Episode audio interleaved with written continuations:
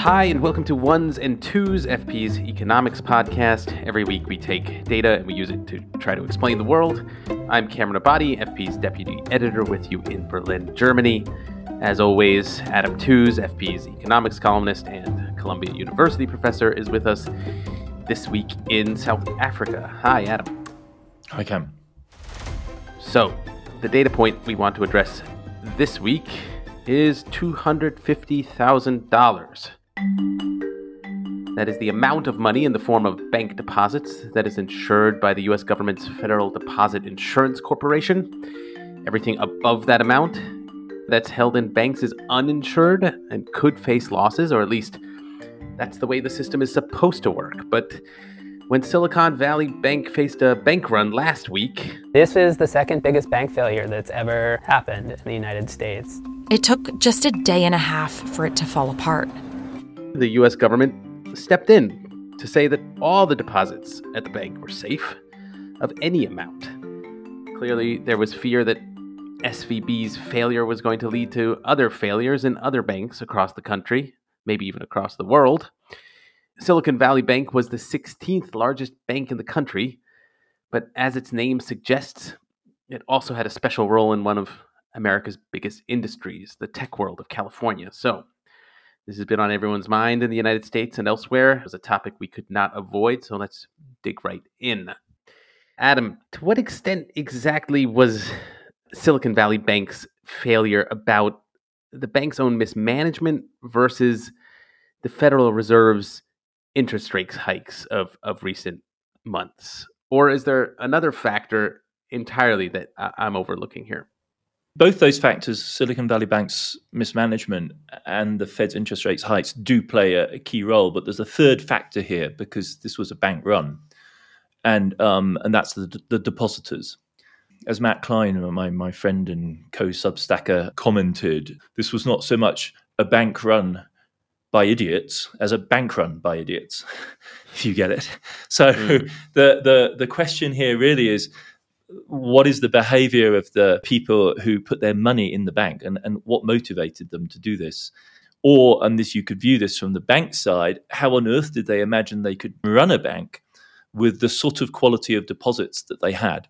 I mean, when we think about bank deposits and we think about the FDIC guaranteeing deposits up to 250,000, we, we tend to think about, you know, people like the vast majority listening to this podcast, like, you know, regular folks who deposit their paycheck in a bank, uh, you know, at the beginning of every month or the end of every month, depending. So retail deposits, if you like, but these made up an absolutely tiny fraction of Silicon Valley Bank's balance sheet. Only two and a half percent of its uh, deposits qualified for FDIC insurance. So the rest were very large denominated, so more than 250,000, and largely basically business bank accounts, cash that was coming in from the venture capital funded startups, you know, that are the, the mythology of, of Silicon Valley. And when we think of a deposit for a bank, we tend to think of this as being a good thing for the bank. In other words, the bank has gotten cash. But, but another way of thinking about it is that basically a bank is borrowing your deposit and it's one thing to borrow from folks that get a regular paycheck and then over the course of a month have regular expenses. That's something that a bank manager can basically predict, right? And if you have enough depositors, you can average their behavior out and you have a very good idea of your cash flow over the course of a month. But if you take, as they did, uh, you know, well over $100 billion in deposits from businesses which have basically just chosen to put their big checks they're getting from venture capital, or indeed loans from your own bank, into the bank account, then that money is much hotter, much more unstable than regular deposits. And what makes this even more terrifying is that these big lumpy deposits that you had that were super flighty, super run risky, were themselves under the influence of an even smaller group of venture capital rainmaker influencers in Silicon Valley. So, so it's almost as though you're running a bank with the deposits from a flighty, skittish, somewhat bitchy high school playground. Right. And one moment, every, you know, the top five or six kids, the most fashionable, the most most popular kids are saying we put our money in the bank. And the next moment they're saying, no, it all has to be yanked. It's got to go somewhere else. So it's a totally toxic depositor side, which the bank then astonishingly decided to invest in US treasuries, which by itself is not a crazy plan because treasuries are safe, except if you're going to counterpart, if you're going to match your deposits with American government assets, you'd think they'd go into short government assets, short term government assets, which are particularly liquid. So, no, instead, they took long term government assets.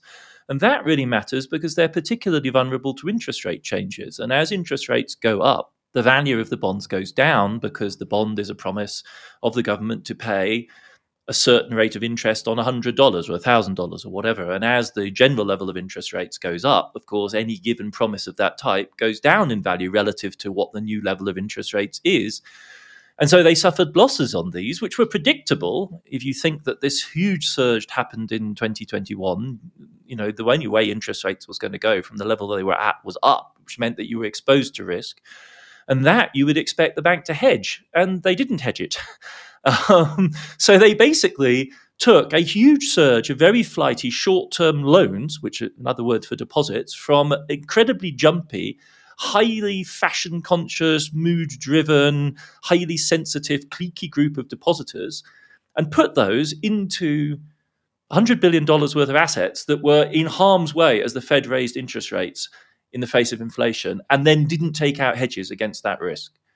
So this was absolutely an accident waiting to happen. And it's a combination of quite strange behavior by the depositors, very bad management on the part of the bank, and I think culpable negligence on the part of the regulators. Okay, got it. Wow. So so mistakes across the board. There's a term in British English that I sometimes come across, omni shambles. I don't know if that applies. Yes, there are less polite like... American analogs to that. Yes. yeah, I was uh, going to say. Yes, yes. One, we have a uh, variety uh, of this. I like to call it, you know, it's not really a poly crisis. It's like a yeah. poly poly screw up, like, you know. Or, yeah, yeah you know, S snafu. We know the phrases. Like this mm, is this cluster. Is a, yeah, yeah, exactly. Cluster F. You could uh, fill in the blank yeah. there, but um, but it's a family podcast, I guess. If you, I don't know if it is, but no, it is indeed. Uh, yes, kids listen um, to this show.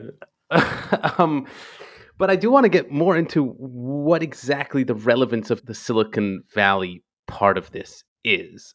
What is distinctive about this cluster of businesses that comprises the U.S. tech scene? You've kind of touched on the distinctive culture, but is that just accidental, or is there some kind of necessary connection with how the tech scene is run?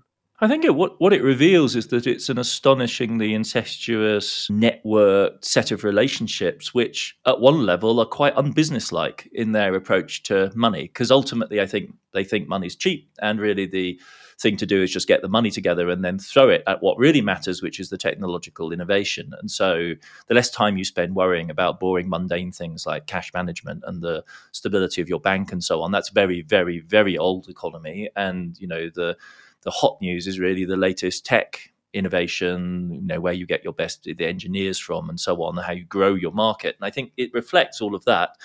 I mean, uh, sociologically speaking, I think you might say that what the bank and the other players in the system were all, in a sense, prioritizing, and they do this for business reasons. So at this level, this is not unbusiness-like behavior at all. Is networking. What, that, what they're above all prioritizing is the fact that their venture backers, the bank itself, their competitors, rivals, and just in general the ecosystem in which they're in, all use this facility, and that's that's why you use it. And it would be strange to say, "Oh no, I'm going to take my pot of money from." You know, some fancy venture capital firm and put it in the, regular old bank like Bank of America or something like that. That would just be sort of just odd. It would be countercultural in a way. That's why I kind of alluded, you know, to the to sort of the playground analogy um, there's a sense in which this is herd driven, and herd, you know, we think of that as psychological dysfunction. It, it can be highly functional because it basically means that you're in the right crowd, and that means that you're getting maximum information maintaining your contacts. And the bank amplified this, and it's not uncommon after all, by insisting that that if it made loans to firms, that they also you know used um, their accounts with the bank as their principal cash deposit account. So there was a degree of lock in that was achieved. But that only made sense from the point of Silicon Valley Bank, which was exposing itself to very considerable risks by taking these deposits.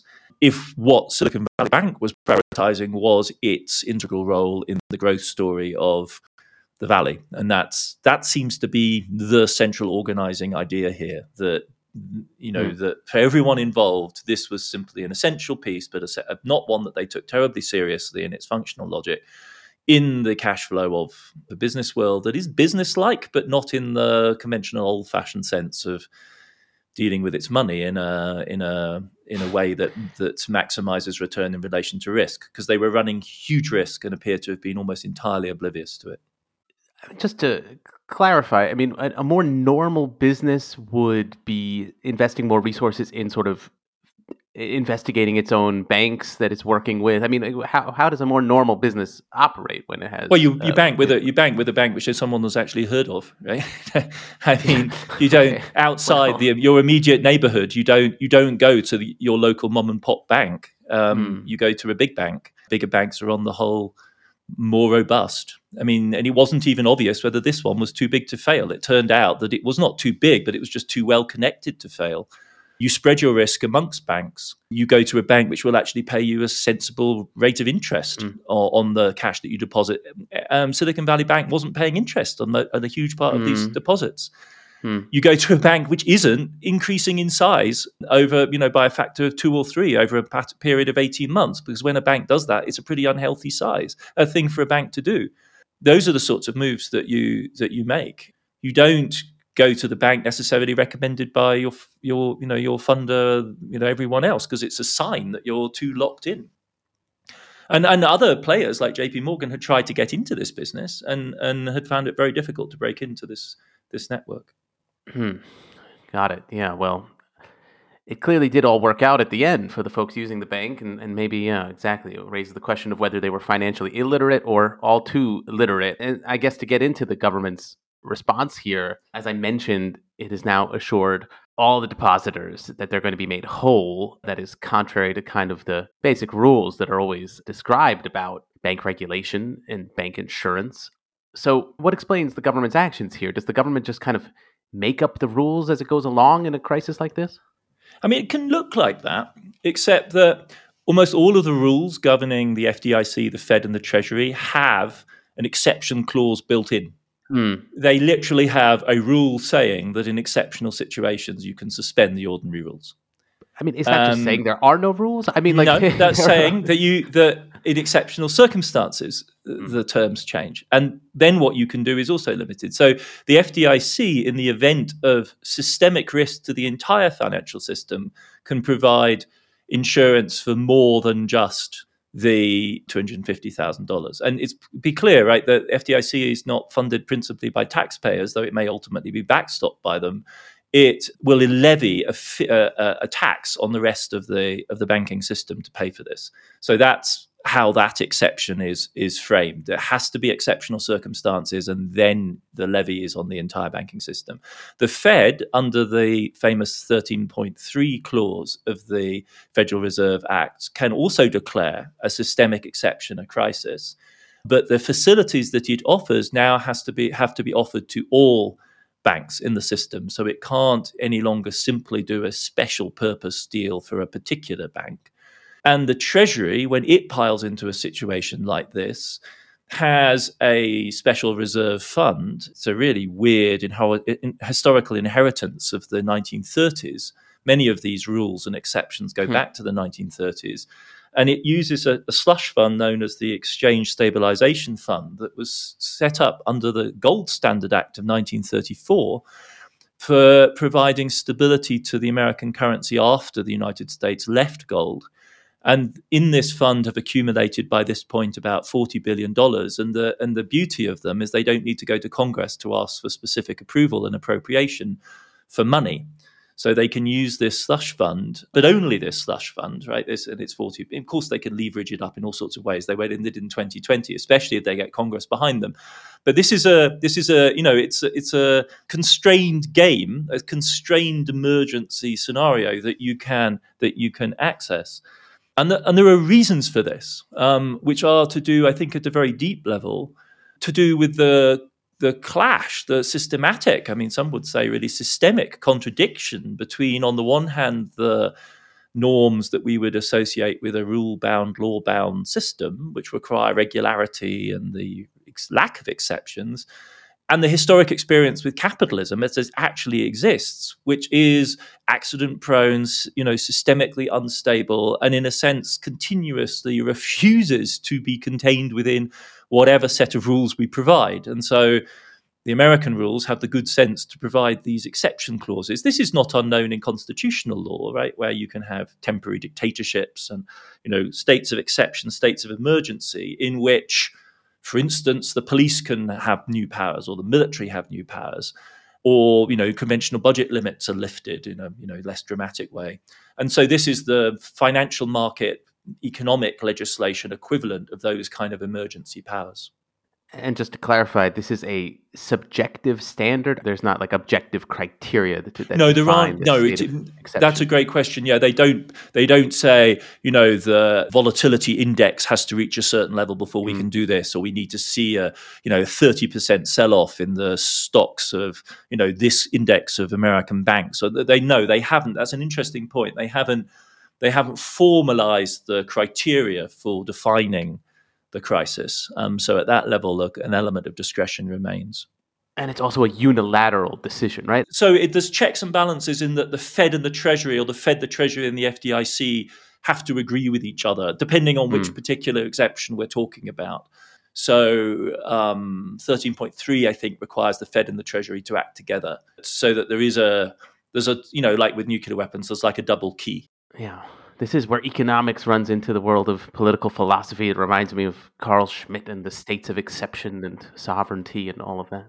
Yeah, it really is. It's a case of, I mean, for Schmitt, the idea was that sovereignty is really proved at the moment at which you are the power that declares the exception to the rules, right? Sovereignty is not so much in the rule making as in the power to, in the face of historical shocks, declare the exception to that rule. And that's absolutely what central banks, financial regulators, treasury departments do. You know, when somebody says whatever it takes, um, like Mario Draghi famously did in the summer of 2012 in relation to the eurozone crisis, they are arrogating themselves the you know the right to to make that. I mean, if you think about it, it's become like just this piece of cliche in central bank policy, but but it's a remarkably radical statement of self empowerment. Yeah, and Carl Schmitt was talking about war and peace, but I guess in economics terms, this is broadly analogous.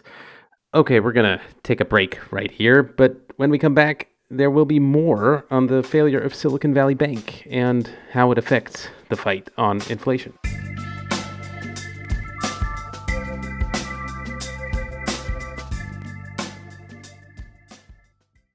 To get to how the government's response relates to the broader economic backdrop. Don't bailouts of this kind, and I know the government is not calling it a bailout, but as far as I can tell, that's pretty much what this is. Doesn't that contradict uh, the entire policy to fight inflation? I mean, how else is the Federal Reserve's rise in interest rates supposed to have an effect on inflation other than through negative events like this, like bank failures and that kind of thing? Yes, this is a, an absolutely fundamental question. Uh, you, you put it very well. There is indeed a contradiction here. I mean, a lot of us have been asking the question for a while. The phrase was, you know, what will bend and what will break? And the, the question was, you know, how far can the Fed and all the other central banks navigate a soft or reasonably hard landing, which is, you know, bending the economy, bending societal resistance to austerity and fiscal and financial pressure, and at what point do they endanger institutions in doing so? And something's broken. Rather important is broken at the heart of a very important tech sector in you know the United States economy. So this is this is a big break. We've seen others, you know, the funding of Sri Lanka, you know, Pakistan's in terrible trouble right now. The world is full of crises. This is the one that's hogging the headlines. And the really stark thing that's exposed here is the disparity, the huge contrast in the way in which, as you say, this deflationary exercise is discussed. Because we were okay, to put it crudely, with a certain sort of unemployment. We were okay with a certain sort of job loss. And after all, there were job losses ripping through the tech sector, as well as, factor a relatively small extent so far, other parts of the US economy. But that conversation was all very well, right? The the institutions remain intact, the banks, the businesses all remain intact. They just lay workers off. And the question is exactly how much unemployment do we need?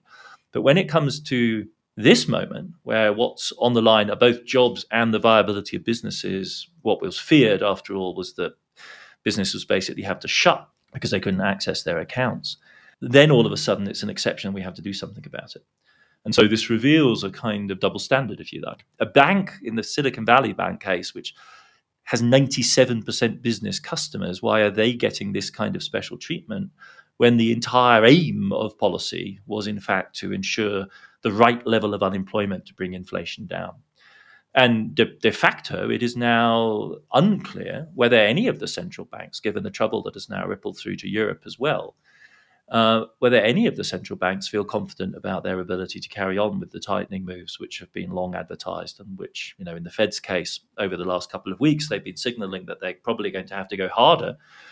Um, but precisely because the labour market was not cooling, quote unquote, which is a euphemism for unemployment was not rising fast enough so the, the, the, the thought was in recent weeks that they would have to probably do a series of big interest rate increases. So these 50 basis points, half a percentage point increases. And it's not clear now whether they're going to be able to stick to their guns on that.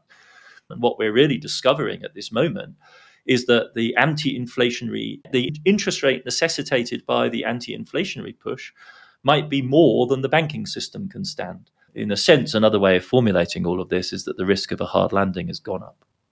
Hmm. Finally, I want to ask about the broader fallout from this fight against inflation and I guess from this particular bank failure. I mean, are there any other financial institutions in the United States or elsewhere in the world that we should be thinking of as especially vulnerable to the rise in interest rates? Well, if we start on the rather technical interest rate point, then the answer is there's a lot of pain out there because there are, you know, 23 trillion dollars of US government debt out there, broadly speaking, and all of that has been devalued. Last year was the worst year ever in the history of the bond market. Huge losses. So there's pain out there. The, the, the key word here is unrealized losses, because if you don't have to sell the bonds, you and you hold them to maturity, there's even an accounting clause you can invoke to park these assets on your balance sheet as not what's called non-marketable. In other words, you promise basically not to sell them until they reach maturity, and then these are bonds, so they'll pay off in due course, and then you'll get par, you'll get the full value of the bond back, so you will never actually make the loss. But allowing for these accounting fiddles, there is a lot of loss out there. I mean, at one point, I think the losses in the American banking system were estimated to be $620 billion. This is what really grabbed my attention at the end of last year. I think one of the very last newsletters I put out in 2022 was like, I'm sorry to bring you this news, folks. You know, but there is this big chunk of loss sitting there. The, the question is whether you have to sell. You only have to sell if you need liquidity, if you need cash quick, and you only need that as a bank if you're facing some sort of liquidity run. And that's what happened to Silicon Valley Bank. But if you look across the other American banks, Bank of America is the one that stands out as having particularly large losses. Barron's had a report saying they had losses up to about 120 billion, unrealized, important, and Bank of America is not facing a bank run. In fact, Silicon Valley depositors ran into Bank of America, put money into the bank. Um, but it, were it to come under pressure, it would be in real it would be in real trouble. And there is, in case uh, in this particular sorry and there is an example of partic- of that precise problem in the global financial system right now in fact in the interval between you drafting the questions for, for this for this segment cam and and, and us talking today um, Credit Suisse has has gone into crisis now. Credit Suisse is the number two big global bank in Switzerland, next to UBS.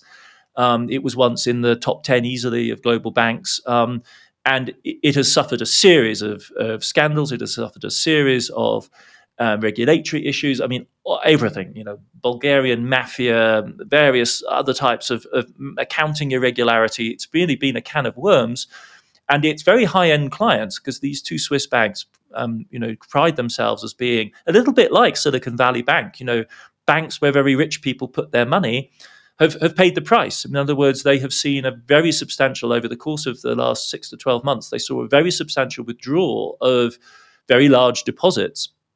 And at some point, then you face the question of where you're going to get liquidity, where you're going to get cash. And then they found themselves sitting on the large portfolio of bonds.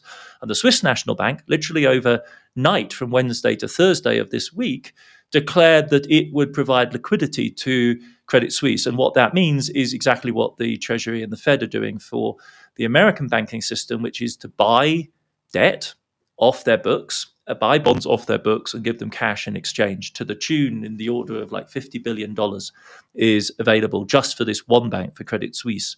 So the Swiss National Bank is not doing an American style general provision, it's doing a targeted bailout of that bank. It's the combination of a loss with the necessity of actually facing that loss, which is produced by a sudden liquidity squeeze, that's the really the really toxic element here that's the kind of world we're in, and it's that combination we need to look out for. And yes, indeed, we have really seen one. And the confidence shock is operating now across the entire financial system. I think that's really what killed Credit Suisse this week. And just to clarify, this is not a lack loss of confidence in U.S. bonds per se, right? I mean, people can still no, the bonds are valued. The manage bonds to find buyers yeah, for the bonds. The bonds are valued at exactly what you'd expect them to be valued at, given the interest rates. Yeah. These are ex- outstanding bonds. The Yeah. new bonds that get issued come with the new and higher interest rates, so they're attractive. But this is a completely predictable effect of a dramatic increase in interest rates. And the thing about the bond market, we've often talked about this on the show. You know, it's one giant pool of bonds. They're differentiated internally, but they're moved by two basic parameters the interest rate and the inflation rate. So it's not like with equities, which are shares in firms, where it's the difference between the firms that matters most. With bonds, especially government bonds, especially US government bonds, they're this relatively homogenous pool, gigantic, and it's oceanic in scale, and it's moved by these two parameters. And the interest rate last year moved by a shocking amount. And so that's why we've been asking this question bend or break, Hmm. bend or break, bend or break. And here we are beginning to see big bits breaking. Well, we'll be keeping an eye on this. I get a feeling that it won't be the last thing to bend, certainly, and yeah, maybe even break. So, yeah, stick with us in the weeks ahead and we'll be sure to update. But we have to leave it here for now. Ones and Tooze is written and edited by me, Cameron Abadi, along with Adam Tooze. It is produced by Laura Rosbrow-Telem and Rob Sachs. Our social media manager is Claudia Tatey. The executive editor of FP Podcasts is Dan Ephron. This show is made possible through the support of foreign policy readers. If you're interested not just in Adam Tooze, but news and analysis from around the world, consider subscribing. Ones and Tooze listeners even get a 15% discount. Just go to foreignpolicy.com slash subscribe and use the promo code TOOZE at checkout. That is T O O Z E. And listeners, as always, we love hearing your feedback. You can send us voice messages on the Ones and Tooze homepage on foreignpolicy.com, or you can email us podcasts at foreignpolicy.com, or tweet us.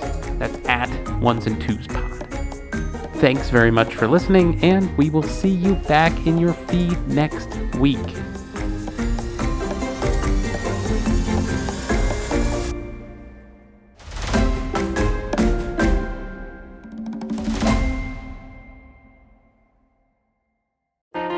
Politics has never been stranger or more online, which is why the politics team at Wired is making a new show, Wired Politics Lab.